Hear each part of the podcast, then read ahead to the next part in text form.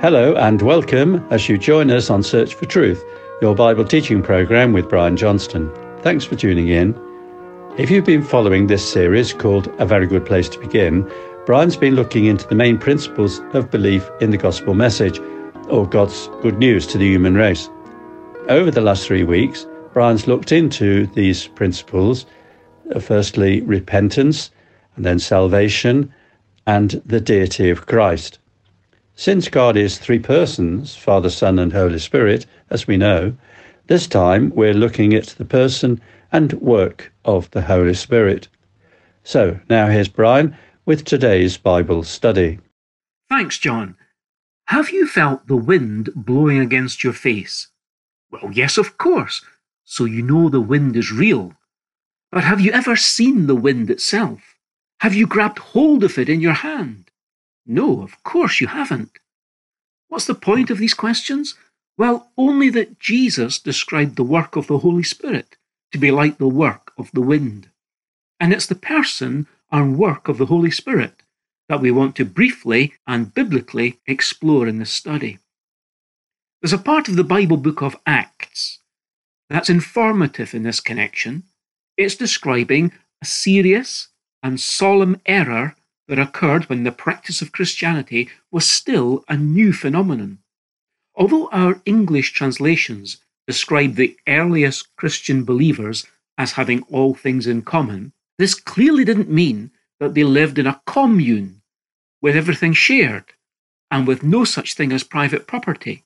No, but what was striking about their togetherness by the grace of God was that if anyone among them had any need, their more affluent brothers and sisters gave assistance, sometimes by selling their personal possessions to help supply the need of others in the Christian community. At the end of the fourth chapter of the book of Acts, we have the example of Barnabas, who did exactly that. His giving was done with transparent sincerity before the Lord, who is, of course, the supreme giver. However, it wasn't always like that, as we now read in Acts chapter 5. But a man named Ananias, with his wife Sapphira, sold a piece of property, but kept back some of the proceeds for himself, with his wife's full knowledge, and bringing a portion of it, he laid it at the apostles' feet.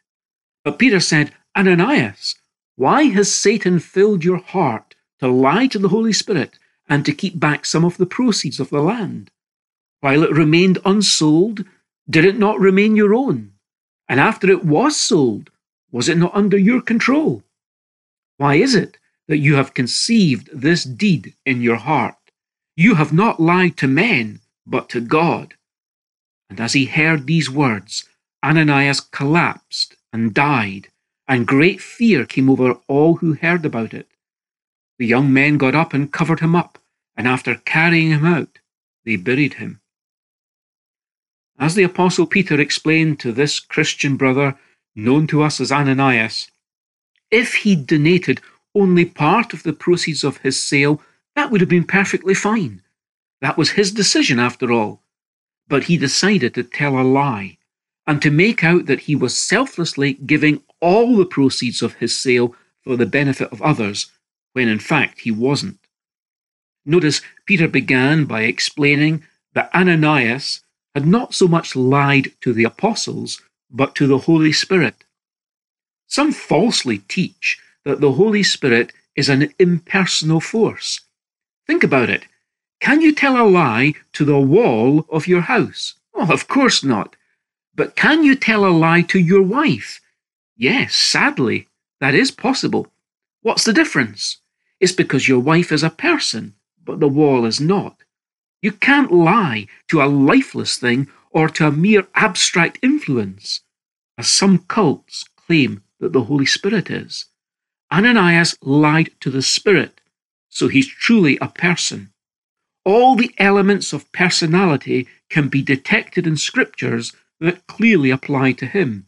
For example, Romans chapter 8, 27 talks about his mind when it speaks of the mind of the Spirit.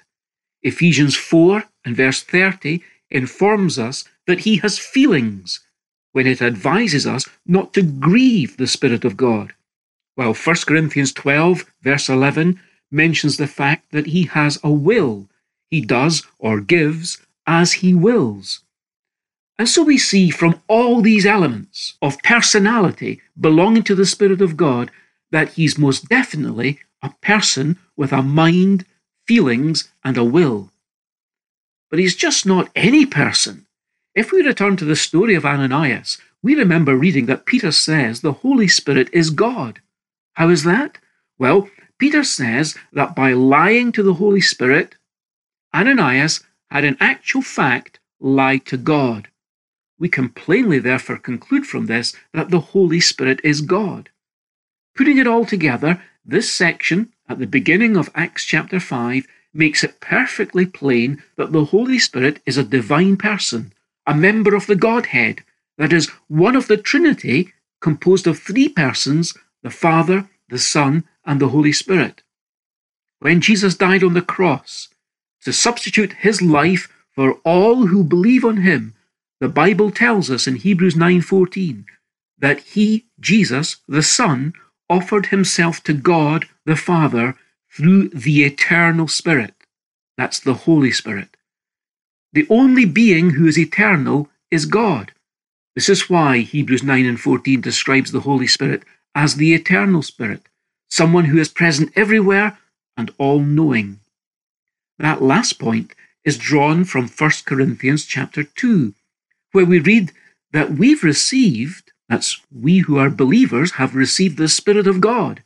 As it is written, things which eye has not seen, and ear has not heard, and which have not entered the human heart, all that God has prepared for those who love him.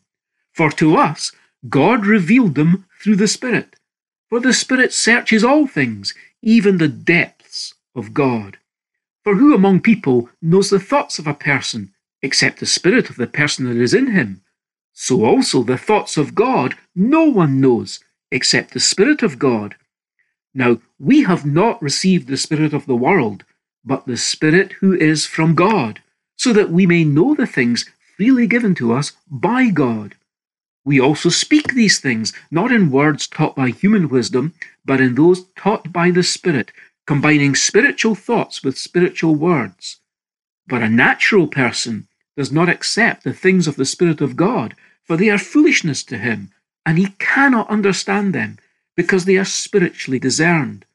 But the one who is spiritual discerns all things, yet he himself is discerned by no one. For who has known the mind of the Lord? that he will instruct him, but we have the mind of Christ. Wonderfully, then, Christian believers are already able to know what unbelievers are in no position to know. Christ's followers can know the thoughts of God Himself because the Bible tells us the Spirit of God lives inside them. This is due to the Spirit of God searching the depths of God. The Spirit has no need to do that in order to discover anything for Himself, for he's God, as we've seen. No, he does it so as to communicate them to us. Our Lord Jesus spoke of how the Spirit would help us in this way back in John chapter 14. Jesus said, I will ask the Father, and he will give you another helper, so that he may be with you forever. The helper is the Spirit of truth, whom the world cannot receive, because it does not see him or know him. But you know him, because he remains with you and will be in you. I will not leave you as orphans. I am coming to you. On that day you will know that I am in my Father, and you are in me, and I in you. The one who has my commandments and keeps them is the one who loves me, and the one who loves me will be loved by my Father, and I will love him and will reveal myself to him. Jesus answered and said, If anyone loves me, he will follow my word, and my Father will love him and we will come to him and make our dwelling with him. John 14, verses 16 to 23. Considering that in Romans chapter 8, we find the Spirit of God described as the Spirit of Christ and as the Spirit of the Father, one writer has written that the Spirit is the person in whom the Father and the Son meet one another. There may be a sense in which that's true, as they also meet with Christian believers in the Holy Spirit who indwells them. Our Lord Jesus spoke of the experience of his followers after Pentecost. He described how the Spirit of God would be dwelling in their midst, but also dwelling by their side, and even dwelling within them. When we come to verses 21 and 23 of John chapter 14, we find the love of the Father and the Son realized in the Spirit. Father and Son come and are face to face towards the believer, and they remain by his or her side. Father and Son, in and through the Spirit, remain by the side of those who keep themselves in the love of God. It's a felt, close, intimate relationship told out in the various different prepositions in the original text of our Bibles. This is the true fruit of Pentecost. It's about knowing intimate union with Christ and day by day communion with God that's based on that. Of course, the Bible not only says believers are indwelt by the Spirit of God in Romans 8 and 9, but when they are born of the Spirit, John 3, verses 3 to 5, they are also baptized in the Spirit, 1 Corinthians 12 13. And that means they become eternal members of the church, which is the body of Christ, and sealed with the Spirit to indicate ownership and security. Ephesians 1 and 13.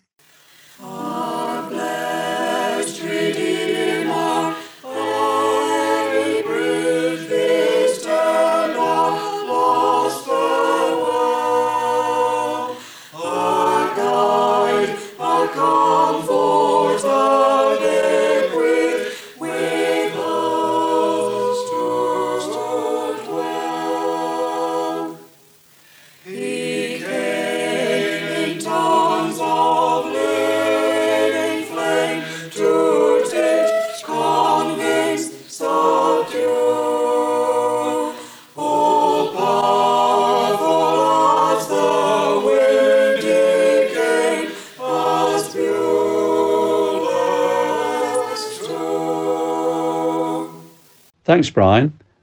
I hope, like me, you enjoyed the study. If you've got any questions, Brian's always pleased to chat with you. Just write in to Search for Truth, sft at churchesofgod.info.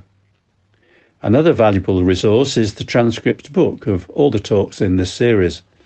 Let me remind you how you can freely receive a copy.